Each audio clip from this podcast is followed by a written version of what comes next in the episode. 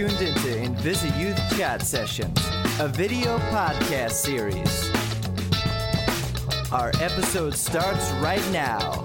Here's your host, Dominique. Hello, everyone. Welcome to the first episode of Invisi Youth Chat Sessions. I am your host, Dominique Vale. I'm the founder of Invisi Youth Charity. This is going to be checking in for your dose of all stigma breaking, empowerment shaping chat show of fun and life lessons and hacks along the way. Just to give you guys a little bit of background of who we are and what this show is going to be all about. We are Invisi Youth Charity, like I said, that's my organization. We are a 501c3 nonprofit that works with teens and young adults around the world who have chronic illnesses and disabilities, both physical and mental, visible and invisible illness. For us, it's a big reason to gain the right access to lifestyle tools, empowerment, and fun events to help you guys maintain daily life and have fun while you're doing it. It's a very youth driven charity, and we're super excited to provide for young adults all around the world um, so they can keep living every day with their health struggles. Um, so we're never about waiting for a cure. We're all about making tomorrow better and having fun and being young along the way. So, big thing for us is being able to connect with all of you guys virtually because so many of you are in different countries and cities. And depending on where you're going in life, we want to be able to have all of you have access to the Invisi Youth platform and mission. So that is where the Invisi Youth chat sessions will come from. We are a video podcast series that will be out twice a month, and we will be having guests from across the United States, England, and Canada who are experts in all of their fields. So, some are mental health, rare disease, and bereavement nonprofits. Others are going to be Paralympic athletes and actors in different mediums. They are business owners, they are YouTubers, social media influencers, professional Instagrammers. So we're going to have all of you amazing people who are complete activists, or what we like to call at Invisi Youth the rebel game changers, who are going to make young adult healthcare improve every single day. So we're really excited to be able to bring this virtual programming to you a unique thing about this is that we are going to be more of a chat show. So we have themed segments throughout each of the shows, and every few months are going to be themed on a central topic that are sometimes too uncomfortable or too taboo, or a lot of times a little too common sense for others to help. For us, it's about lifestyle management. We want to make every single day better, to have fun, to have all of the life hacks and tips that you really need to make every day better. So that's a big thing for us, our goal we want at the end of each of these hours to be sort of a cluster of entertainment and humor, motivation and advocacy, and learning a lot of different life hacks and tips and tricks from people who are the experts in these different areas. So, for the next three months, we're going to be focusing on an area that's very important to me um, and my health journey. It's important to Invisi Youth and massively important to so many of you. We're going to be talking about different illnesses and disabilities that you would never see. And so, for a lot of you, you'll know what that means. That's invisible illnesses. So, whether it's physical health or mental health, a lot of invisible illnesses is just like the name, they're illnesses you can't see. And that makes it challenging when you're with other young people, with your peers and family and friends, when you're dealing with different health struggles that no one can notice physically. So that ranges for a lot of you who don't know, that ranges from different cardiac conditions to lupus, Lyme disease, mental health um, illnesses, as well as conditions like my injuries with my nervous system and connective tissue. So they're all things that massively affect the body that you can't see, or sometimes it's mental health. So for us, we want to make um, the invisible visible, which is important, hence the name of Invisi Youth. And also, we want to bring validity to the visible and invisible too.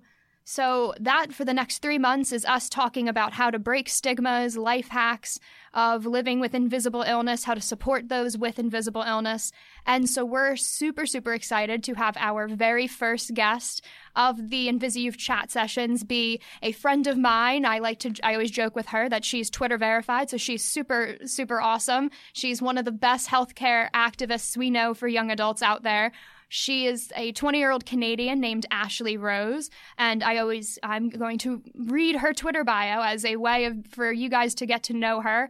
and pretty much it sums up so many things of what makes her special. She said, I'm 20, HIV positive, We Day TEDx speaker, a singer who loves life, God, laughter, music, and a family ambassador. Ashley's been an ambassador to the We Day movement. She also, shameless plug for us, she is an Invisi Youth global brand leader. So she deals with lots of other health complexities along with being HIV positive and her being a motivational speaker, an activist for young adults, and being able to speak to thousands of people at We Day conventions, speaking at the United Nations. Ashley's pretty much what the definition of a rebel game changer would be. So we are so excited that Ashley's going to be our first guest for Invisi chat sessions and going to be playing some games with us and giving out some of her best life tips. So Ashley, you there? Yeah, I'm there. Hi, Ashley. How are you? I'm great. How are you? Good, good. Sorry for the shameless plug of you being able to work with us too. Oh, it's fine. It was great. So, like I mentioned to our guests, we have different segments. We're more like a chat show than a general interview, especially for a podcast. So, we have different games that we're going to play with our guests. Some are more serious and motivational, others are just fun. So, for our first one, we want to let all of you guys get to know Ashley. And so, our first game is going is the five second challenge. Some of you know it from YouTube as well. Um, I'm get, getting Ashley, getting her prepared for it. Um, so it's more, it's more of our fun segments where we get to um, learn a lot about our guests and their platforms, and just real quick, fun, random questions from who would be your favorite people at a dinner party to what's your favorite book. So, Ashley, are you ready for this? Oh my gosh, I think so. Trust now me. I have to think about all my answers. Oh my god. So you're going to have 5 seconds. I'm wearing a watch that clearly has a bad time hand on, so we're going to Oh, no. we're to make this work. Um We will, we will. So, so are you ready? We're going to start in a few seconds. Ready? Okay. yeah. All right, favorite author. Favorite author. Oh my gosh, this is already so difficult. uh, let's just go with uh, just go with John Green. Okay. Cool. Love That's it. great. Love it. Two of your favorite things to do on a weekend. Um, listen to music and hang out with my niece. Awesome. What is your guilty pleasure TV show? Oop, Keeping up with the Kardashians. Ooh, ooh sorry. love it. Love it. I watch them too. Guilty. Who, who would be your absolute favorite activist? My um Magic Johnson. Love it. Okay. Love the guy. Who are what are two of your ideal dream vacation locations you would go on? Okay, I've thought about this a lot. Australia Nice. and probably Scotland. Ooh, nice. I like that. I like that. Okay, ready? Name the first three provinces of Canada you can think of, because I need to learn some. Saskatchewan, Newfoundland, and New Brunswick. Love it. Cool. Oh, I like that. All right, two of your favorite musicians you would invite into the studio with you. Oh, Bruno Mars, and if Amy Winehouse was alive, Amy Winehouse. Oh, I love that. All right, two Love places. her. Two places you would move if you left Canada. LA or New York. Oh, I like oh, both coasts. I like that representing. Yeah, I love it. what are about two places you would move in Canada? Oh, um, Vancouver Nice. or Montreal. Oh, I like that. That's cool. So, what is your favorite? If you had to pick a favorite sport to play or a favorite sport to watch? Soccer. Ah, I love it. Love it. Do you have a favorite but- but soccer team? I'm becoming a really big fan of hockey. My favorite team? Oh, uh, TFC. Oh, nice, nice. What's your favorite Got it. hockey team too? We have to represent. You're Canadian. Okay, Toronto. Even though they didn't do they didn't do very well in the playoffs, I watched it. It was sad. It was very sad. Oh God, no, that's so sad. Yep. Or if you had to pick between going to a fundraiser event or a really fancy fundraiser ball, which one would you go to? A fun fundraiser. event. Yes, love it. Oh yeah. Oh yeah. Hundred percent. All right, when you're in your university, do you like to study in your library or study in the in your dorm room? Uh, dorm room for the most part. All right. If you had three words to describe your activism style when you give speeches, what are three words to describe you? Um, I'd say pretty chill. Um, oh, I'm trying to think. Yeah, chill. Um, happy and engaging. Awesome. And then if you had to pick three people to take a selfie with, whether they're alive or dead, who would you want in your group selfie? Oh my lord. Um, okay, Bruno Mars is one of them. I love him. Um, Paul McCartney and Michael Jackson. Ooh, ooh, nice. That's a nice roundup. I like that. Oh yeah. Ashley, guess what? You have made it through the five second challenge. Congratulations. Made me a little bit nervous to be honest. I don't think I answered all of them in five seconds, but it's okay. That is fine. My my watch didn't matter, so that was good. We made it through. We both made it through the five second challenge. So, a big thing for us now that our audience, our listeners, got to get to know you a little bit better. So, what we want to do is go through some of the best experiences that you've had in life as a patient and as an activist. So, in this segment, we call it our illest superlatives. Yes, that is a pun on being chronically ill. So, I love puns. I love a good pun too. Um, so obviously the charity name. Um, so with illest superlatives, this segment we know that living with an illness or disability means a lot of times you gain the most life experience, and I put that in quotes because we're always told that we live the most life experience. With the our um, illest superlatives, we want to talk to our guests about what are the best moments in their life. And for those of you watching, I'm putting best in air quotes for that reason. These can be some of the most empowering, some of the funniest, sometimes the most ignorant, or sometimes the most empathetic moments that you've experienced and are sort of ingrained in your memory as an activist and as a patient. So we're going to go through what are some of our um, illest superlatives in life. Okay? Oh, awesome. Cool. Sounds good. All right. So, what has been one of the best comments you've gotten from a doctor in any of the appointments you've had? From a doctor, a best comment. Um, oh, that's tricky. I don't know. I can give, I Um, can, and- yeah, I can give an example of one that's been a little more motivational. I think we have chatted about that too. Is the I think as many people know from the charity, I've gone to a grand total of 38 doctors around the East Coast. Yes, that's a older number than I am. Um, so Yeah. that um, a big thing for me was I think it was the 21st doctor I went to. When I sat down, the first thing he asked after he saw that I was a teenager at that time, he said, "Oh, how are you feeling? How are you? What's your favorite class? What are you doing in school?" Completely didn't even ask about the my um, health issues or the tests that I had done or procedure I had the week before. He just asked, "Oh, how's your how's your favorite class going again?" So it was just sort of nice. I actually kind of laughed at him. I was like, "Oh, we're talking about me and not my body. Okay, that works." So for me, it was probably one of the best comments I ever got from a doctor was him just genuinely asking me um, about what I was doing and what I, he knew I had tests going on for finals, and he just sort of asked questions about my day to day. So it made me feel a little good in the appointment. Um, well, I can't think of a, a comment in particular, just because um, like I'm really close with all of my doctors and nurses, which I'm very grateful for, Yeah. because I've honestly known them since my adoptive parents knew me. So, um, I think it's just in our like everyday, like day to day conversations, honestly. Not even like in terms of my health, but us talking and them asking me what I'm doing for the summer because I just recently went to a checkup. Oh, nice. So just having like nice, like everyday kind of conversations. So I can't really think of a comment in particular, but just, just when we're conversing, we're just being very, very conversational, very, out, being very nice. I, I, yeah. I don't know how to describe it, but it just feels so natural. yeah. No, and that's good. It kind of feels like they're like m- my aunts and uncles almost. And that's nice. That's so wonderful to have doctors, and especially all these years they've watched you grow and ups and downs. It's nice that they take that initiative and they can continue that relationship. That's really, really great. Or even when we talk about trips and everything. So one of my doctors had recently gone to um, this conference about like HIV in Vancouver, and so we were just kind of talking about that, and I was asking him how it was and everything, because he and I in particular we've been to a conference together, Oh, cool. me and my doctor. cool. So that was just kind of cool, being like, oh, how was it this time and everything.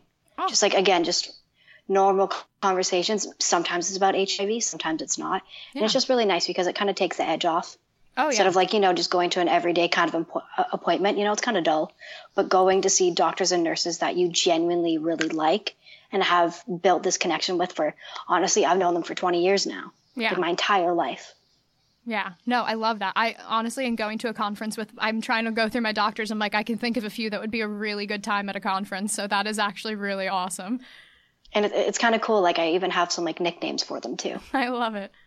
yeah Okay, what has been one of the um what has been one of the best pieces of life advice? This can be from your parents, from your siblings. What's like sort of your go-to quote that somebody's told you um going through life? Honestly, I think it's probably from my mom. Mm-hmm. And the, she's just said so many things. But I think it's just mainly like the ones about just always being true to yourself and staying true to yourself and, and to other people too. Yeah. Always treating people very kindly and respectfully. Honestly, I think it, it just seems so simple. But Yeah. my mom, she she practiced what she preaches honestly and, and it works out for in for her benefit. Oh yeah. No, absolutely. Um honestly just to be yourself, be true to yourself. Yeah, and sometimes that can be that hard that's thing. that served me well my entire life. Yeah, absolutely. No, it definitely has. So, next illest superlative. What has been some of your um, favorite friend reactions when you've from about your health? So, either you had a doctor's appointment, you came back to school, or your friends came to visit you after a procedure. What has been some of like the best sort of funny reactions, or more like nice, empathetic reactions you've had from friends about your health? I can definitely think of one. Okay. so uh, it, it's actually it's actually a really funny story. It's not like in terms of my health per se, Mhm. but I, I think I told you I used to have like a G tube in my stomach, like Yes. a gastronal tube. Yes. So I had that for about four years, Okay. and I have this scar now, and it kind of like all my family and friends like we joke about it as being like a second belly button, because it's like very straight on to where my belly button is, but it's just a little bit higher. hmm And so like like my my mom we've like told like family friends or whatever and they're just like no way. Now I want to see it. type of thing, right? And like that sounds like so weird, but one time one of my older sisters her friends um he really wanted to see it. And so like I just pulled up my shirt a little bit because it's like again it's just right over my other belly button. Yeah. So it's not like I'm like hiding, like I'm not showing anything, but I like pulled up my shirt a little bit and he saw it and he started freaking out, but like in a good way. Like he Oh was jumping around and he was like, he was literally like, was like he, like that's literally the noises he was making. Hmm. Like Oh he just looked so excited and so like into it for some reason. And I've never gotten that response or like reaction from anybody. It was hilarious. I just, I was just there laughing. I was like, I'm just like, for me, I'm just like, it's just like another like scar. Like Yeah. it's like whatever, you know what I mean? But for him, it was like this big deal. And he was just like, that's the coolest thing I've ever seen. Has anyone Like- ever topped that reaction so far? No. No, no. That's that's no. the and this was a few years ago too. no, no one has surpassed that. I love that. I absolutely love that. I had it with my one It of my very good friends. She um I had to have spinal surgery when I was 16 in the summer before our junior year of high school. So she said we were going to hang out at her house and actually she had a um, pre I hope your surgery goes well party. So everyone was joking around. We had p- photos of a life-size Elvis Presley because that's my favorite musician and it was pretty much a group of our friends Yeah. and everyone just nobody got me like I hope you get well cards. There wasn't any gifts. It was just we're going to get you life-size Elvis posters to have in your hospital room and we're just going to have a I hope hope it goes well surgery party. And I was very confused what was happening. She's like, "They're all life-size, Dominic. They're like it's your get well for your pre-surgery. We hope it goes well." So I kept laughing the whole time going, "Oh my god, this is the best reaction to a bunch of teenagers hearing you're having surgery for a week that they throw you a party that I hope it goes well." So it was that has been t- nobody has thrown That's me a medical party present. yet. No one that no one has topped. That's been 10 years. No one's thrown me a medical party yet. So we should get on that and exactly. So, what about because I know you're in um, university still. So, what has been a one of the best tips that either you've had or somebody's mentioned to you between balancing your health and school at the same time? Since I know you just started out with university too. Um, I guess a big thing is uh, trying to think. I guess just staying on top of everything Yeah. And just just remembering. Um, like, like that's a big thing because when you're in university, you stay up late a lot of time. At least at least for me, I'm 100% a night owl. 100%. Me too. And so I, I find it like th- you just have to find that balance because you know when you're out with your friends, you're just having a good time, but then you're just like, oh wait, I still have to take my medicine, or like you're getting home from like a long night, um, like whether you're just hanging out with your friends or whatever you're studying, mm-hmm. and then you're just like, oh, just remembering to take your medicine, just re- rem- just remembering to do what you're supposed to do, but also take care of your health at the same time. So get enough sleep, eat, take my medication because it's obviously taking my medication is going to is what is going to keep my HIV down, but also just staying healthy in general, just like eating, sleeping, just keeping on a good schedule is yes. really important. Scheduling scheduling was always the one thing I had to try and figure out as a good balancing tip. I had so many calendars that were attempted to be color coordinated and then I would forget what color meant what thing and I got very confused, but it was always it was always keeping a schedule or my attempt of keeping a schedule that definitely balanced being able to maintain school and my health so one didn't fall out to the wayside. So I do I totally yeah, agree exactly. that was one of the best ones. All right, in your last illest superlative, since we know that you're a motivational speaker all the time, what has been one of the best ways you've found to be an advocate from just in your community with your friends all the way up to when you are on that stage at We Day? What has been like a good, one of the best ways for you to be an advocate? I think one of the ways in just like everyday sort of life. Like I, I know that we've um, we we've talked about this and everything, but when I'm meeting people for the first time and like you know like these days it's not even what's your number? It's what's your snapchat? What's your instagram? All that kind of stuff right? Yeah. And so when you follow each other on instagram a lot of people they're like well you have 9000 followers? And then like they're wondering like why? Unless they don't read my bio that perfectly well says hiv positive. But like if they don't read it and then like sometimes i'm like oh i'm a, I'm a motivational speaker. I do some speaking and stuff just like I, I keep it pretty low key. I say it. I'm just like I don't say everything that I've done because that's just that's just weird. And it's a and long resume, actually. It's a very long resume. We know that. it's it's very long. It's very long. Um, so usually, yeah, usually when I talk about motivational speaking, they're just like, "Oh, what do you speak about?" And then I'm like, "Okay, well, uh, I guess the cat's out of the bag now. Time to time to start talking."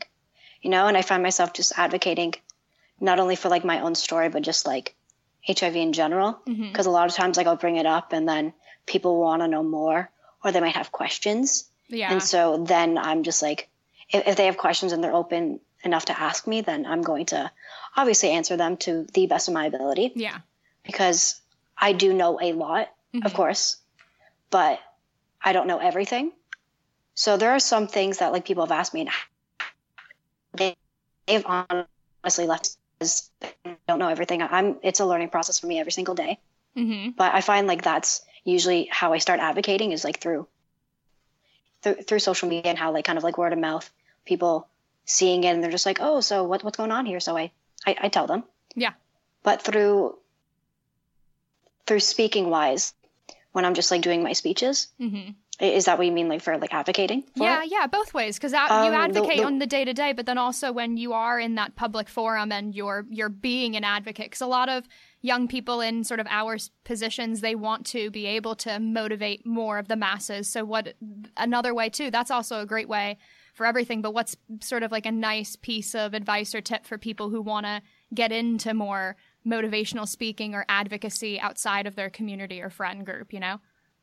Yeah. So, a big thing that I like to hone in on in all of my speeches, I have like these three things that I tell people. And I, I say these because they really helped me in like how I came to be in my speaking and everything. So, three things I say is find yourself, find your voice, and find your community. Hmm. And the thing that I stress about in finding your voice, I say your voice could be whatever you want it to be. It could be something you're passionate about.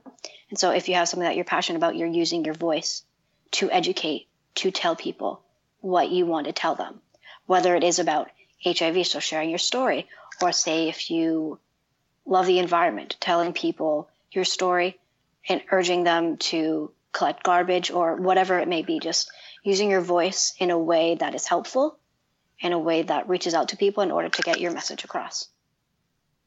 Ashley, shamelessly, I'm going to be virtually taking notes on what you're saying right now. I was mentally taking a note on what you just said. I was like, that was fantastic. Oh, thank you. Actually, it's like a perfect segue. It's, it's lit- you're making my job so easy. It's a perfect segue into the next segment we're going to be doing. So it's just completely fantastic. Okay. Our next segment is called First Few Words.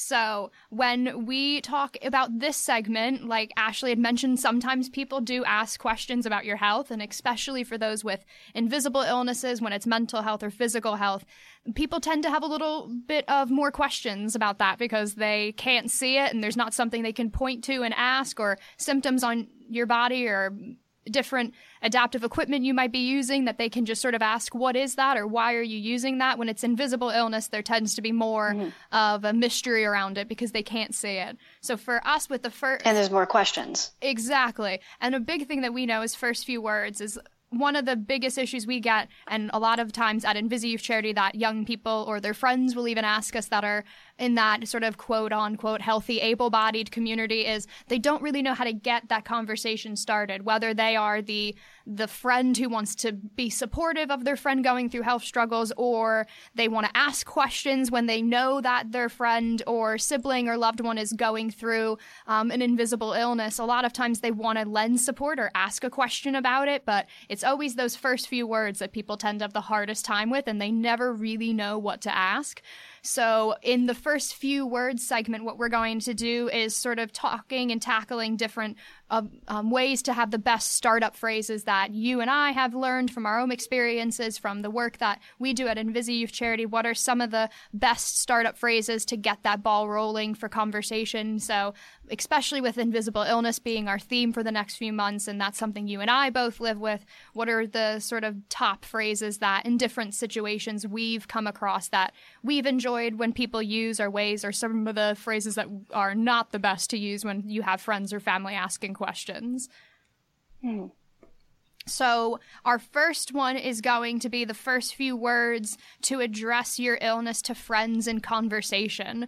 So, a lot of times for yourself when when people want to start asking questions, you can tell that people are you've mentioned you just came back from a doctor or you were giving a speech and you're around your friends now a lot of them have known about and have known you and know your health story for years now, but what are some of the sort of first few words when you want to sort of just open up the conversation about, yes, I was at a doctor, yes, I just had surgery, or yes, I was just giving a speech at um, We Day or at a convention, I was talking about my health. So, what are some of the first few words or how you get that conversation started? Do you just sort of dive right in, or do you like to sort of cushion the conversation? What are different tips for um, how you've done it?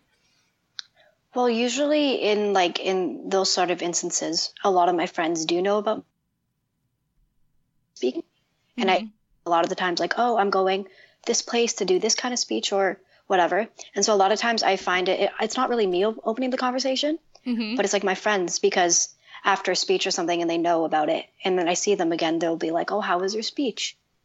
Because like I, I don't really find myself being the one to open it up yeah. unless like I do want to be like, oh, well, by the way, like when I was here, I did this and I spoke about this or what, whatever it may be. But usually, a lot of my friends do know yeah. when I'm speaking, and so they'll actually open it for me and to say like, "Oh, how it went" and everything. And actually, just it honestly just happened too, mm-hmm. because um, I I have done three speeches in the last few days, actually. Baller, Ashley. You're, yeah, you're a girl boss so, through and through. And so coming back, um, in particular, I was asked like, "Oh, how did your speeches go?" and everything, and I was just like, they they went very well and and all this stuff. And then I like talk about what I talk about usually, um, my main pieces because um, this week alone, like I did a one 45 minute speech and then I did two short 10 minute ones, mm-hmm. but there were there's two of them, and so I just usually just like I just share with, with them my experience, how it went, the audience reactions, what I said, and and, and everything like that. Yeah. Yeah. Mm. Yeah, absolutely. And I think the other way, because I know you and I, we always, when we've spoken, a lot of times um, the way we talk about our health journeys has been very different. I always I like to say with Invisi Youth Charity, we talk about like the spectrum of talking about health. Um, you're going to bear with me on an analogy. It's like a faucet of water, and it depends how much pressure you want to give, whether it's sort of little drizzling of water or you completely open the faucet and it's just a full flood. Um, for us, it's sort of finding the amount of information you want to give. So, from my mm-hmm. experiences or from other young um, young people, I was always a little more private about my health because my illnesses were a little um, different. I didn't get diagnosed for many years, so I didn't really even know what to call what was going on. Um, so, for me, when I would have to answer the question, question if I came into a high school or a university class with a hospital bracelet on, or I was walking in late and a teacher happened to ask um, what was going on with my, um, how was my doctor's appointment, and friends of mine had noticed. Um, I always felt like the first few words would be like, when my friends would look and go, "Oh, what's up?" Um, or they'd be they would be standing waiting for the cue, as I say, of they would want to ask me a question, but they didn't know what to say, so they just sort of gave the long, awkward pause stare. Um, I would just sort of pause and go, "Oh, well." You guys know I have some health stuff going on, right? And they would be like, "Oh yeah, yeah." And then so I would give a little bit of information, and I always said it's I gauge my friends a lot of times based on their facial reactions. So sometimes my friends yeah. would be very empathetic. You could see other times they just they had the sort of blanket. I, I call it the Joey from Friends look, sort of the confused mm-hmm. stare, like I don't I don't know what you're talking about. Um, with the yeah. content, the nodding. So for me, it was always it was less of the beginning of me starting an answer to a health question. It was more of me gauging my friends' facial reactions of how they handled the information, whether I would give a little bit more or just sort of stop and be like, oh, it was a doctor doctor, or I would say, oh, no, this is the doctor and this was the hospital I was at, and that's why I'm not here. So for me, mm-hmm. it was similar to, it was less of starting the conversation. It was more kind of being able to gauge how my friends reacted. So that's the that's sort of the next first few words on your end is what what are sort of the first few words that you would suggest or that you've had from friends too when they've wanted to ask you questions about um, your HIV or your other um, health struggles? What are sort of the first few words, suggestions, or phrases that um, have been ones that you've liked that friends of yours have used when they've wanted to ask questions? Because that's a big one. Is your more health, friends who don't have health issues or aren't chronically ill or um, living with a disability, it's hard for them to know when to ask or what to ask. So, what are some exactly. suggestions for you that you've dealt with? questions that I've dealt with. Yeah. Well, just just in terms of not even like friends or anything, like this is kind of going off topic. Mm-hmm. But I've had people, like I've told my my mom, actually not even me. One time we were in Calgary and she ended up telling just like random woman at a cashier. I love it. And, and when she when she did, this woman she looked at me and she was just like, "Are you healthy?" that's, a, that's a relative was, question. yeah, I was just like, but I, I did answer um, correctly. I was like, "Yes, I am very healthy and everything," because I feel like a lot of people, if they don't, if they're not educated, they just they hear HIV and mm-hmm. they're just like, again, because it's invisible, you yeah. don't you, you don't really know how they're doing, right? Yeah. And so some people some people have asked me, "Are you healthy or anything?" And I'm just like, "I've never been better." Mm-hmm. But a lot of people don't know that because, again, you can't see it. Yeah. So I, have kind of found that kind of funny because a lot of people might just assume, oh my God, she's dying.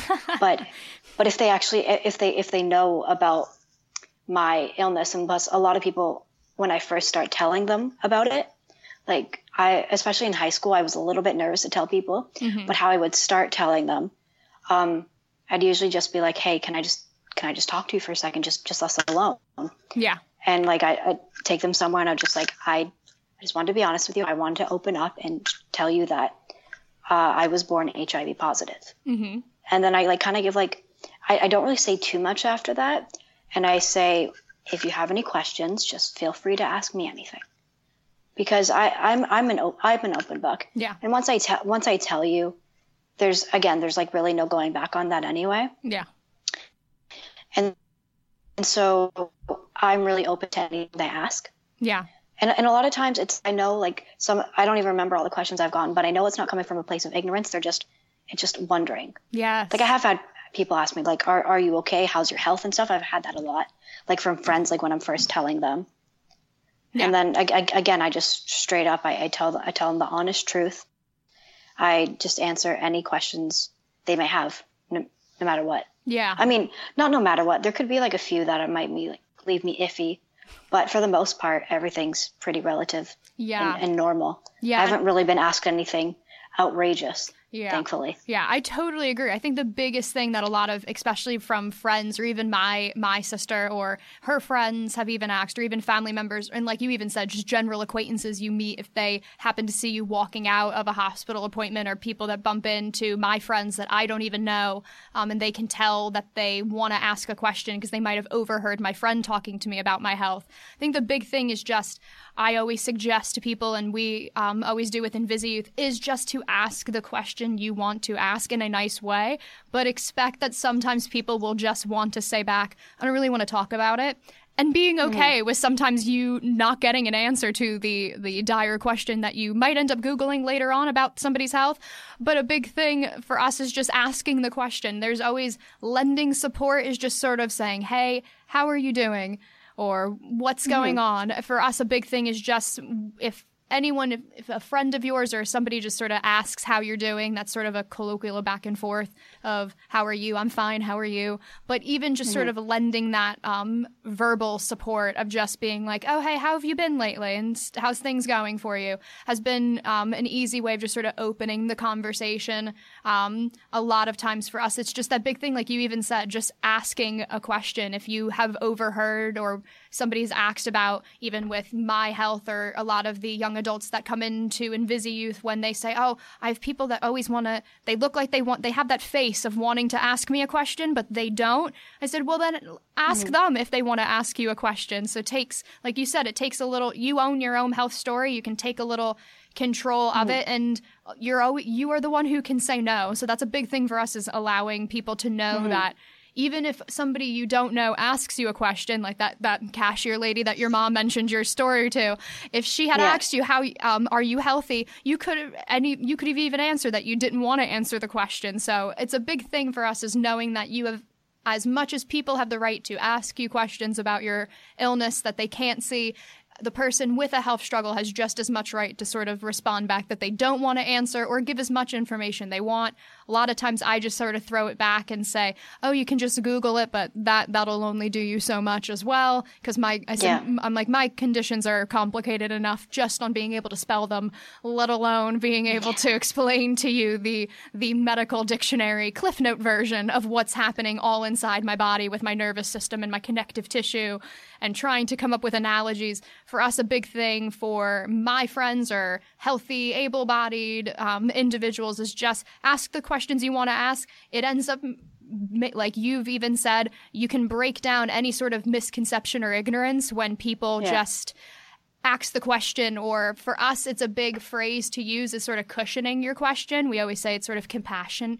compassionate speaking is that they, you start off your question saying you don't have to answer this but i'm curious and then just asking the question especially for invisible yeah. illnesses that's been a huge thing for us that we'll always tell um, siblings or even parents that have come into InvisiYouth and have asked that question about wanting to talk to their children about it or teenagers wanting to ask their friends for us i said just sort of cushion your questions, guys. Just give the throw the importance and throw the ball into their court and say, you have every right not to ask. And if this is insulting in any way, I'm sorry. I'm just curious. And then you ask your question. And so it gives you a sort of response back going, you can take control and go, okay, yeah, I appreciate it. I just really, I like, I don't talk about that part of my health or yeah, like mm-hmm. this is what's going on. So for us, it's sort of cushioning your language because sometimes even mm-hmm. on my end, because I have a nervous system condition from an injury as an athlete many, many years ago when I was when I was a teenager, and um, a lot of times people will ask questions that I always laugh or sort of the the um, the weird questions when they hear it's nerve damage. It'll be like, oh, so does that mean you can't feel anything? Or so how are you using both yeah. sides of your body? I'm lit- really confused how you're walking. So um, I'll always laugh and I, I'm quite sarcastic, so I like to throw a sense of humor back and be like, well, nerve damage doesn't mean I can't walk, not yet. And then I then will explain the medical reason behind it. And then it makes them feel comfortable. If I'm able to make them laugh, they can laugh back. So that's mm-hmm. been um, a big thing for us is sort of making people laugh, feeling comfortable. And like, like you even said, sort of, this is your health journey, so kind of own it in that way. And it makes more people, when they want to start a conversation, feel comfortable to do that too. Exactly. And I feel like the most important thing in that kind of situation is to be comfortable. Mm-hmm. Because if you're not comfortable, then how's the other person going to feel? Exactly. And even if you're even if you're not because that took for even for me it took many years of getting a diagnosis and then getting another diagnosis after um, my sports injury. It was more being comfortable in knowing I wasn't comfortable having a chronic illness for a while, of just knowing it made me a little uneasy and I felt a little uncomfortable with it. Um, that to me was a big saving grace, was just knowing I, am not really comfortable talking about this um, to anybody. And my friends would go, Oh, okay, I'm sorry, I'm sorry. And I'm like, No, it's fine, but I appreciate you asking. So for me, it was even trying to gain ownership and then even if you're still kind of uneasy about it just being able to do it both ways has been um, it's a big sort of tip for everybody when you're trying to because that's the big thing isn't it? When it's an invisible illness is trying to open a conversation a lot of times is it's always um, people want to ask questions about what they can't mm. say. So it's something that we're always sort of working on is trying to get people comfortable about things that they don't understand necessarily.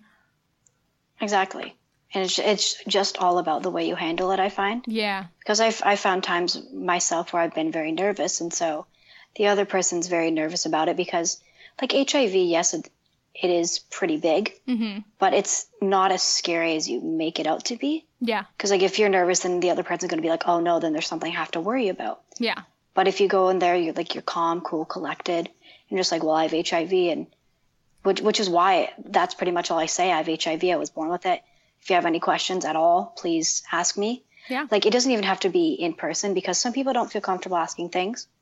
But what I appreciate is when people say, "May I ask a question?" Or, yes, ask permission. Always, yeah. I always say that. Don't just jump to a question. Be like, "What do? Can I ask you this first? Because some people's questions aren't a fun thing. So it's definitely yeah. I definitely ask a question. So Ashley, it, it, just comes from a place of respect. Totally, that, just human respect, guys. That's that's the number one thing.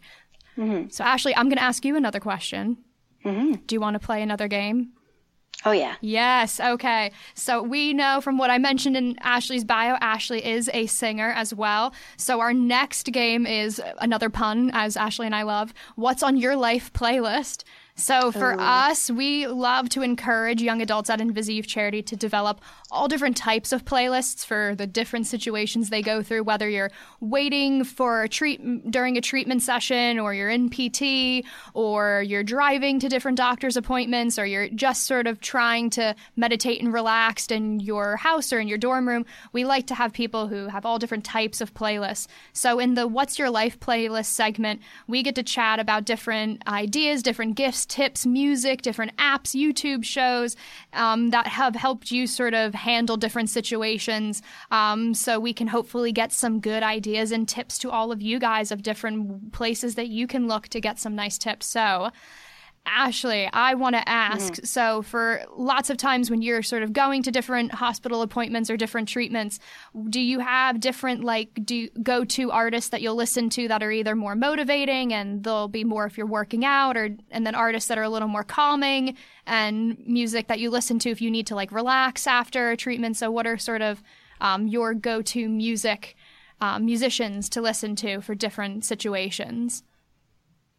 For different situations. Or do you like to have like a nice sort of even mix, or is, is music? Because I imagine it would for you. Is music sort of a nice thing for you to have when you're going through different um, treatments and different um, if you're having a bad health day? Uh, definitely, I, I, I definitely do rely on music a lot to help me with things, or like if I'm happy. Mm-hmm. Obviously, I want to listen to like happy, joyful songs, or if I'm sad, and even though it doesn't make you feel better, sometimes listening to sad songs or just like more slow songs. Um, mo- motivating. I, I feel like listening to like happy music definitely helps, or just like songs that I really enjoy. Yeah. And songs that just make me feel happy, I guess. So I'm trying to think of like some go to artists. I, I don't know if I have like artists, but I know I definitely have like songs. Okay, well, me, and, I'm I'm gonna joke. Bruno Mars is probably one of your favorite. One of one of the songs you'll pick is from him. Oh yeah, I love yeah. Bruno Mars is definitely definitely up there on some of my top favorite musicians ever, ever, ever. um, so definitely he's he's got to be on there. Um, there's this one song by Alessia Cara uh-huh. called "Stay." Okay. And that whenever I want to be in, in a good mood, because I remember a couple weeks ago I was kind of feeling down, And I was like telling my friend that she's just like, just listen to some happy music, something that makes you happy. And I'm like, okay. Yeah. And so I immediately went to that song. Yeah. Like not not just her as an artist. I mean, I really like her as an artist, but that one song for me really puts me in a good mood because it makes me think of really good times. Yeah. So I find that's what I like put on like when I want to feel happy is things that make me happy, things that make me think of good times. Um, so yeah, that song or just like pump up music, I guess. Ooh, so. I'm I'm into very many different genres. Like, like I've heard people be like everything but not country or something like that, and I'll be I'll be like I love everything and then country as well. Yeah, there we go. I love Um, it. Yeah, um, I think it just depends on the mood I'm in. Um, motivational, definitely just like I just put on something with like a good beat, something that's very happy. yeah. May- maybe some rap sometimes because I don't know, just like with the beat, it like pumps you up. So of course I'm from Canada, Toronto. I love Drake. Of course. That's, that's definitely someone I listen to quite often, for sure. I'm not gonna lie. Um, or just like people that I just like really like. So people that I've like singers in particular I've been really liking recently. Um, if you know the artist Rex Orange County, okay. No, I haven't heard of that. he i- i- it's it's one guy. He Mm-hmm. um he has some sad songs, but he has some happy songs. But whenever I think of him, I just think of like good memories. Oh, so nice. I just I always put on him. Cool. he he, he makes me happy or uh trying to think of some other people at the moment um that I know I've been listening to a lot um John Legend he's a really great Mm. one I really like listening to his music he's a good one to pump up too Bruno Mars just like people like that people Yeah. with some really nice voices Yeah. and music that has like a lot of depth to it too That's I true. enjoy that. And obviously music about being happy and and whatnot, things that things that put you in a good mood. Definitely That's for true. sure. That's true. What about sort of like any like t- TV shows? So like whether they're on YouTube, the internet, Netflix, Hulu. What are some like shows that if you're if you're having like a day you need to like be in bed and rest? What are some shows that you'll like jump to to binge watch? Whether they're YouTube Red, Hulu, general cable. What are some of your like go-to shows that are like oh I always will put this on even if it's a rerun. I will always put this on to watch. Oh, one show that I haven't seen all of it yet, and it's old, but I'm really trying to catch up, is Gossip Girl. Oh my gosh, the memories. Love it. I mean, I feel like I was too young when it started, so now I'm just. I I mean, I'm trying. I'm not a very good binge watcher, Yeah. just because like it, it it'll take me a while. Mhm. I mean, I'll I'll watch it all. I'll watch it in full, but it just takes me a while, just because. I, I could I could spend maybe like a day watching something, but like two days, three days, that straight just watching like Netflix. I find that's it's a little too much for me. I don't have So the mental focus for, for binge watching. I wish I did. See, I think that's the thing. I don't have enough focus to binge watch a show. Like I can watch like a few episodes, yeah. but then I'll be like, oh well, now I want to get food, or now I want to do this. Oh, a YouTube video. Let me watch this. You just just just scatterbrained. I, Um, but Gossip Girl is like my number one show right now for sure. Like if I'm just like, I just want to watch some Netflix, I'll be like Gossip Girl. River Riverdale I watch, but I still have to catch up on that. Oh my gosh, so much has happened. season finale this week. So, um, my, what about YouTube? So you mentioned YouTube. Are there any sort of that's a big one we'll always suggest to people, especially if they need like a break, um, like a quick break. We'll always suggest like find some YouTubers you like, whether they're more like beauty hauls or go to or funny ones. Do you have any sort of even not even specific YouTubers, but like types of YouTube videos that you like to sort of throw in there in your playlist? Um, yeah, I like to watch people that make me laugh for sure. Yeah. If there's if I'm like having a rough day and I just like I want to watch someone that makes me laugh, Yeah. definitely there's um I, I don't know if there's like a lot of YouTubers I can think of, but like one that makes me laugh in particular um is this guy named Joe Santagato and he's from New York. Okay. And he um he's very out there, he's very brash, he's he doesn't really apologize for what he says. But like he's hilarious.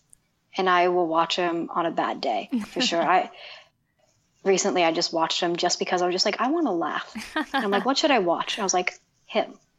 Definitely him. Or someone that's always put me in a good mood who I've honestly looked up to and loved since I was 14 years old is this YouTuber called Connor Franta. Yes, I know him. Not know him. I not know him personally. That would that not shouting that out, but I know of him. There we go. I mean, I've met him in person. of course, you have Ashley. That was that was oh my goodness. Um, yeah, I've honestly loved him since I was 14 years old, and he always used to post on Mondays. And so, you know, Mondays they're kind of like they're like drab, they're boring, whatever. But I would always remember when I come home from school, a Connor Franta video will be up, and my Mondays will just get so much better. And so, I just like kept watching him and watching him. I'm not an, as much of an avid watcher as him anymore, Yeah. just because there's so many other people thrown into the mix. yeah. But when I do watch him, I was just like, after I watch those videos, I'm like, I'm happy. Yeah. Or like, he, he's just someone that puts me in a good mood. And I was able to meet him at a We Day I went to. And I was super starstruck. I almost didn't want to go meet him because I was too shy. But like, my mom pushed me towards him. And thank God she did. Because I met him and I got a picture with him. And I told him, I, I said, honestly, I looked forward to your videos every single day as it like growing up in high school. I was just like, Mondays were happening, your videos were happening. I was just like, my day. I, I- I told him, you honestly turned my day around, Oh, good. Shout And out to he- Connor. Shout out to him. and he was like super happy with that. He, he had a big smile on his face, and he was like, thank you so much, and just honestly such a humble, down to earth person. So recently, when I watched one of his videos, I'm like. I, I need to watch him more. I'm just like, I'm very happy. I love it. I love it. What about some like apps that you have on your phone? Do you have any sort of even if it's just basic like note taking or like your Google schedule, Instagram, what are some of your like go-to apps or even apps that are like specific for scheduling or mo- meditation apps? What are some like good ones that are on your like life playlist as apps or tools on your phone that um, are good to like de-stress or like fun activity for you? Um, to be honest, I don't have too many of those. Yeah. I don't have like a meditation app or anything, but I do have a workout app. Oh, cool. So like that, I, I can't even remember what it's called at this moment in time, but uh, I think it pretty much just says workout. But I, but I'll use that if I want to like work out. Um, I have I have a couple of games on my phone. Like I still have uh, the old Flappy Bird, Oh my which gosh, is actually pretty fun. I haven't gotten rid of it. so if there's just one day I'm just like, what game do I want to play? I'll be like, maybe some Flappy Bird. Bring back the nostalgia. I love it. But that's also a stressor too. Yeah. I remember like playing that. That that is a stressful game, but it's fun and it's addicting. I found that to be like the same way as like Candy Crush. Uh, I never did Candy Crush because everyone always told me it would become so addicting, and I went, oh, I don't, I don't need, I can't do that in my life. I, ca- I, I, I can't do this. I feel like I feel like the things that I'm it's it's not so much games. Like if I if I just want to like chill and relax, I'll just I'll go on like Instagram or something. yeah, I feel like Instagram or Snapchat are like the two two things I use the most. I use Twitter a lot too. yeah, just to express whatever, advocate for whatever I'm doing. Um, but those are like the two apps that I just use the most. yeah, Whether uh, not even like a distressor or anything, but they just like I just enjoy using them. Yeah. I think that, that that's like an important thing. I enjoy it. yeah, And yeah. like I have some games like like I said like Flappy Bird, and then there's a game I like called Mastermind. okay. That's a fun one. yeah. No, I'm a I don't know if big. you've heard of that one. Yeah, no, I have. I'm a big believer of like I love sort of like searching the app store, even if I like never add them onto my phone. I always will um, make sure that with Invisi Youth, we always encourage people to like look through different ones. I like I like we had mentioned before, scheduling is a huge deal, um, Yeah. and having nerve damage. Sometimes you have a little bit of short term memory loss and some brain fog, as many people out there will know what that means. So I Oh, always yeah. will encourage. I have I have schedulers, I have a note taking app, and then a sticky note app, and some of them have timers on them, and then they sync to my computer. So I'm always i I'm always looking for like the newest version of a sticky note or a post it to put into my phone.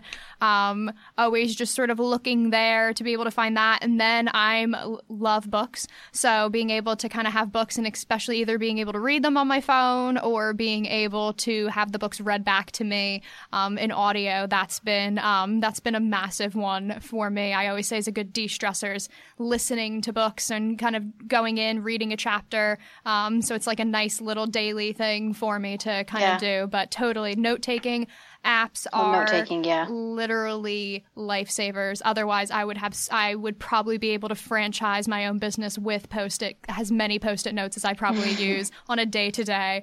So Post-it notes are literally Oh, yeah. the goal. Oh, I I use my notes apps like all the time.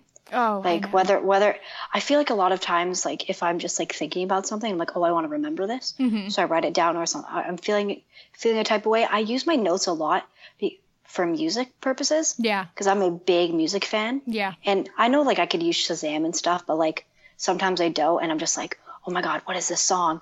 Because sometimes I forget that Shazam is a thing because even though I use it all the time, like I'll write it down in my notes or something like that. Or if I want to remember something that someone said, I'll write it down in my notes just as a reminder. Yeah. Or something funny that happened, like I want to make sure I remember, so I write it down. Um, another app that just kind of like got me to thinking when you're saying like everything that was daily, Mm-hmm. um, just something that kind of just makes me like chill out and something that I like. I, I like the Bible app, and I've been using that a lot. Yeah. So like, I, I'm I'm trying to keep a streak, but it's hard. Like uh, there, there's a streak that you do like if you like open it every single day, Okay. and so I've broken that streak a couple of times. I have to get it back going again. Look at look at But- uh, that getting all catchy in 21st century. I love that. That's really cool.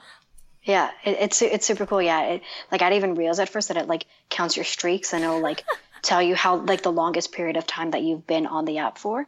Be like, oh, like your streak was two weeks or whatever. It says best streak, worst streak, and so like it keeps you motivated to want to keep opening it and reading it. So I try and do that as much as I can remember Oh, I love it. Honestly, that. I love it. because. I do forget sometimes, but I I enjoy the app and I like reading the passages. Yeah. Because there's like there's a Bible passage for every single day. Oh, cool. You know, like it, it, it, makes you feel good. I, I really enjoy that app. I love that. That's actually like shout out to the Bible. I really enjoy that. Yeah. That, there- that Yeah, shout out to the Bible. it's a great way to end that segment and go to our last one, Ashley. Um, so we're gonna end that one there. Um, our last segment, I know, is probably one of my personal favorites. Um, it's called "Break That Glass Ceiling." So for us, and something that you do with your activism work all the time, and often a lot of people want to know, is how to challenge those stereotypes and shatter norms.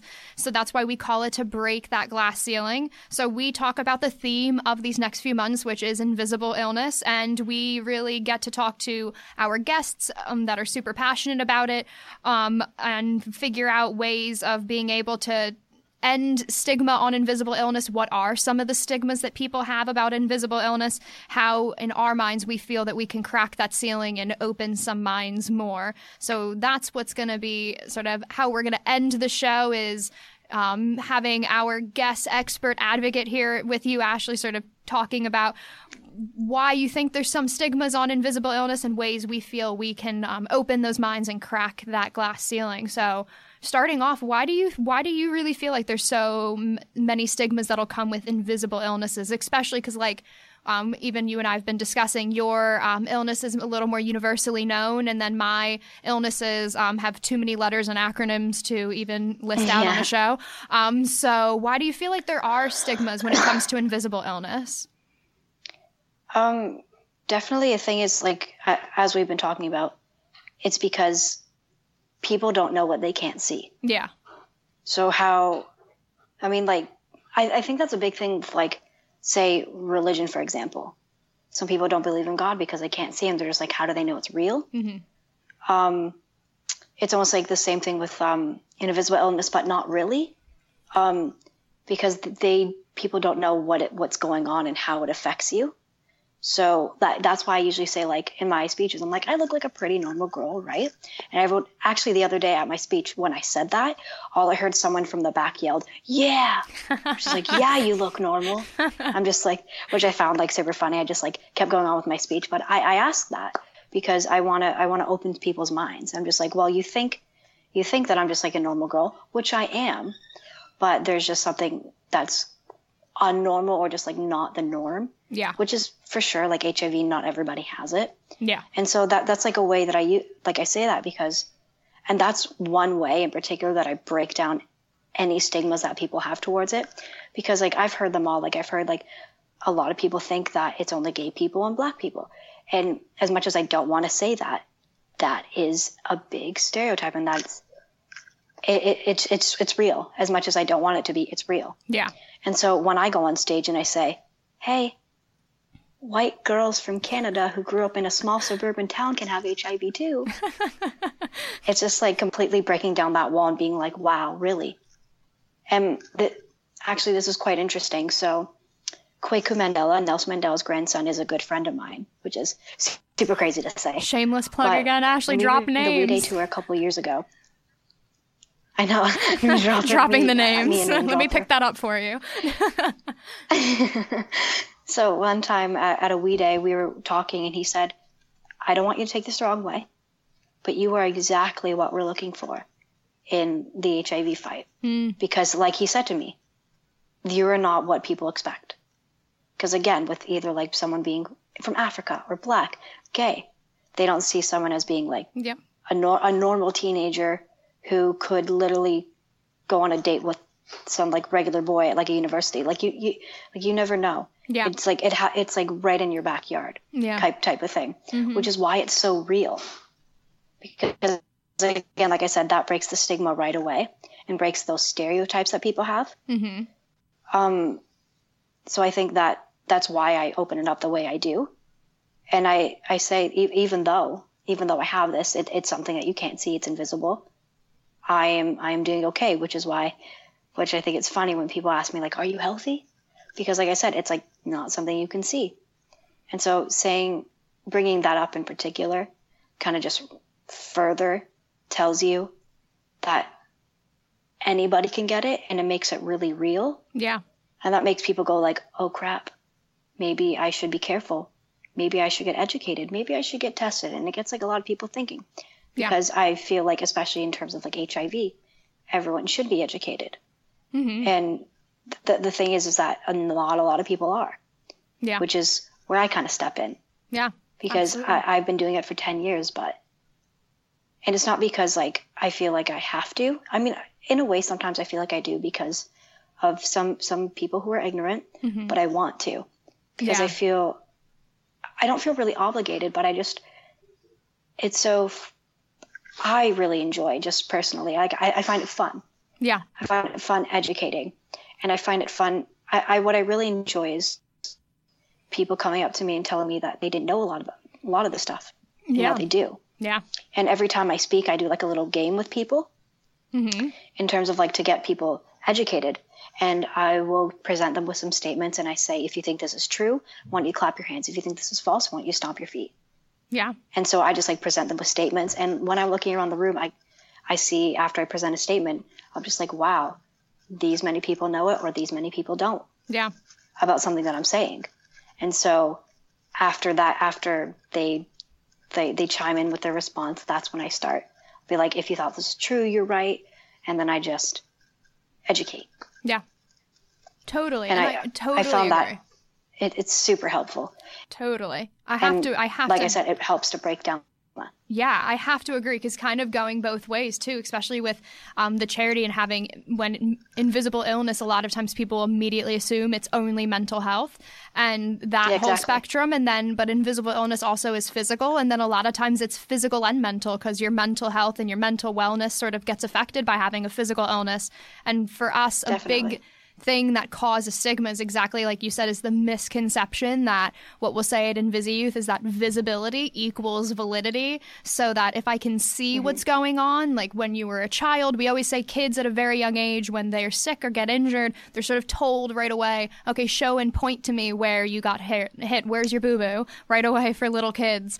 And so that becomes sort of ingrained that when you become a teenager and a young adult and an adult that if something's going on that the only way to respond is if you can see it to get it and gain v- validity from that. So for us it's always been a big thing is that because like you said when people can't see it and then you're talking about how it's affecting your physical body or why you're taking medications or why you look tired um, it's so hard for people to go well but you look sort of okay. So that's a big thing for us too because they the misconception is that illness means you don't look good um, which or that it's physically disabled and you physically can see it. Um, so that for us is a big thing is anytime if you even like you're one of our global brand leaders if when you go on our website and look at our global brand leaders page and in three countries of all of the young women we have there's only a small handful of them that you would physically look at their illnesses. If they're in a wheelchair they have oxygen and or if they have scars from implants um, from cochlears you would look and go okay you see it.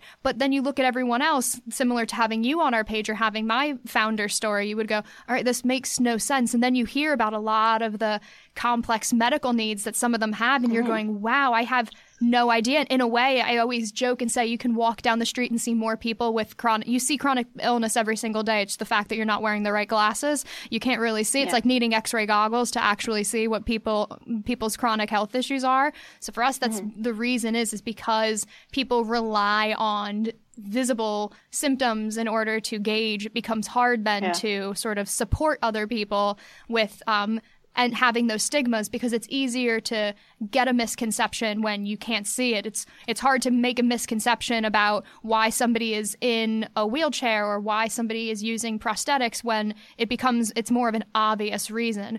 Or even if somebody is using those things and you don't understand why, um, when there's a physical object or a physical symptom, it's a little bit easier to sort of gauge or or lend more support because you can see that they need it except for if you don't see it it's harder for people to want to support. So that's a big thing for us is sort of um, being able to crack that. So for i know for a big thing for you that you do is how you crack that glass ceiling how you open minds is because you do a lot of motivational speaking you do advocacy and um, but what's sort of other ways? I know one way i was going to suggest is that um, for the charity ways to crack um, stigmas and open minds is sort of for some people i was very private about my health. So it's sort of finding ways of um, challenging it only when it came to my scenario. But for you do you find that um, positive social media use? Because that's a big thing for young adults. Do you feel that positive social media use is a good way to sort of open minds and break stigmas is how you use your social media platform Uh, definitely, like what I said about like it being on my bio and stuff like Yeah. that. Um, well, I use I use Twitter more for the advocacy, and I, I I do on my Instagram, but it's more um more just kind of like about my life, me being the teenager that I am, yeah and just being as normal as I can be. hmm Um, but a lot of times, like when people do see that like the HIV, they have some people don't even ask me. I've had people text me.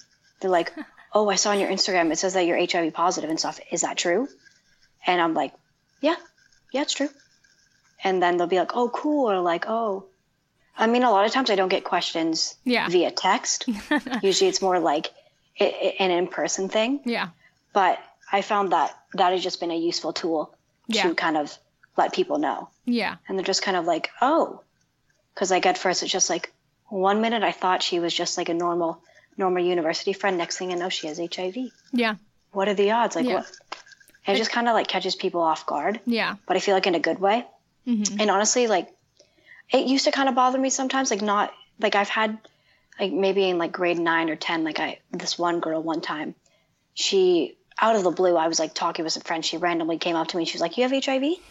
or something like that. And I'm just like, good good conversation opener yeah. She just she just she, she just asked me, and I honestly at that moment in time, I did I did say no, but that's because I was in grade nine. I was Yeah. only 14, and it mm-hmm. just that was the first time I'd ever, I'd been like, whoa, like it, it just caught me off guard. yeah But then the next day, I went to talk to her and I was just like, hey, want to let you know, yes, I am HIV positive. I know I said no. But that's because I was just very caught off guard. I was kind of scared. yeah And I, I didn't want to lie to you. It, it is true. It just, like, it just made me a little nervous. And I just, I was very open and honest. And I feel like that's the most important thing. And since that day, I'm actually glad that happened because mm-hmm. it was, it was very much so a learning opportunity for me. yeah And honestly, since then, people have asked, like, like if someone was to like come up to me, I mean, if I knew them, if I knew them well enough, and they're just like, "Hey, Ash, you have, do you have HIV?" Be like, "Yeah, yeah, I was born with it." Yeah. And if they're like, "Cool," I'd be like, "Cool." and then if they and if they ask me questions, I'd be like, "Okay." yeah Like I, I'm down. Like, like kind of how you said earlier about like you have to like cliff note it yeah cliff note everything and like you're an encyclopedia. But I find that when I start talking about it, like a little bit, like it just kind of whole can of worms comes out. I just, I am an encyclopedia. I am the encyclopedia. yeah I just like, and I just educate. Yeah. And I always say a big way to sort of um, crack stigma um, for people who aren't even um, who don't want to like advocate their own health. I always say because even you have a lot of friends who are very supportive of your health journey that don't deal with invisible illness um, or mental health. So I think a big thing for them is just sort of finding um, finding causes similar to finding InvisiYouth, finding charities that focus on specific that are mental health or um, different invisible illnesses too, and just sort of being able to when they're doing advocacy campaigns means just share it. It's it's your age group. So I always say if there's things mm-hmm. that are happening to other young adults and like InvisiYouth works with young adults with all illnesses or disabilities, if when we're talking about invisible illness, even if it is your health journey and you're more private about it, just sort of share it. Show your show your support to other young people. And I think that's a nice way that even if you are a little more private about your health journey, it's been um, a good way to sort of lend support, pay it forward. Even if you have no health issues or disabilities or dealing with mental or physical health issues, and it's always a nice way to sort of lend support of your peers or classmates when you're going, oh, wow, I didn't notice that that was what was going on. Just sort of being able mm. to always lend support and ask um, questions so then you can learn a little bit more um, mm. makes the invisible illnesses a lot more visible so that you can just sort of universally be more um, open minded. Yeah, educated and more open minded to going, oh, okay, wow, I don't need to see that somebody is, um, has an illness or disability to know that they do. Okay, that makes sense. And just sort of lending support, even as basic as sending a retweet or a repost, is sort of, as we say, is sort of the best way of being able mm-hmm. to start breaking down the stigmas. If more and more people see it, then more and more people are going to want to challenge it. Mm-hmm, exactly. Cool. I'm I'm very glad that I've never had anyone really question it, like yeah. the validity of my mm-hmm. my HIV. Like people have just kind of taken it as fact. Yeah. Because also in a way, like that's a pretty hard thing to just like lie about. You, you know. I feel like that that would just be like a weird thing to lie about. It would be so. weird to put in your bio, Ashley. I'm not gonna lie if it wasn't real. it, it, it would be a little so, weird. I feel like for me, in my case, everyone just kind of believes it. Yeah. Just because they're just like, again, why? How? Why? How would you just be like, randomly being like, "Oh, I have HIV," but like not actually. Yeah. Because like that, that's like the, that'd be a weird thing to to hide. Yeah. So just like the fact that I'm saying it, it's just like, oh, okay, you do. Yeah. And if if people want to know more, then then they'll ask. So yeah. I think it's kind of easy in my situation, and being so being so open. Mm-hmm. I've never really had a moment when people have asked me a question. I've just kind of shut them down. Yeah. I've always just kind of I've always just kind of answered. Yeah. Answer the way you want to answer and ask the questions you want to ask. That's what we will always say at the charity is what makes you comfortable is how other people will then answer, especially when it's an invisible illness. You want to be able to um, challenge those stigmas the way that you feel comfortable or showing support the way that you feel comfortable. Because there's a lot of options out there, especially with social media now and us even doing this as a video podcast series. There's so many different ways of being able to bring advocacy and everything to different forms. So, um, actually, Ashley, you have made it to the end of the very first InvisiYouth chat session episode. So I am. Oh, I have. You have, and I'm. That just that hour just flew by. Right. Honestly. I'm so I'm so so thankful that you've been our first guest. Literally, there would have been nobody better suited to um, start this whole virtual programming part for InvisiYouth Charity with. So I want you to be able to tell all the listeners and people watching um, the video too, what are, as we would do, what are sort of, what are your handles on Instagram and Twitter, or where can people find you if they want to learn more, get in touch with you? Uh, both. Uh, well, I have a Facebook. Okay, cool. Um, there, there's a professional, then there's a private one. So the professional, I have like blonde hair in it, so you'll be able to tell. um, it, it's Ashley Rose Murphy. Um, my Instagram and my Twitter, they're both the same. They're the Ashley Rose double underscore. Cool. Those those are the ones that I use like the most. Cool, cool. And then same thing with InvisiYouth. We are on Instagram, Facebook, and Twitter at InvisiYouth. So definitely give us a follow, and you can follow more of the episodes and see all of our other global brand leaders and projects and events that we're doing. Um, you can please um, see um, this podcast on our YouTube channel, and then be able to listen to the podcast on all of the different networks, which we will be sharing on our website, um, on our new video podcast page, as well as in in the description boxes that you'll be able to see and on all of our social media. So I want to thank Ashley again for being our very first guest. We're excited to have our next guest on where we're going to be talking about more fun ways of tackling stigma on invisible illness and mental health, giving you some life hacks and some fun, funny moments and games along the way. I'm Dominique Vale, and thank you guys for watching so much, and we'll see you um, next time. Bye. Bye. Thank you so much.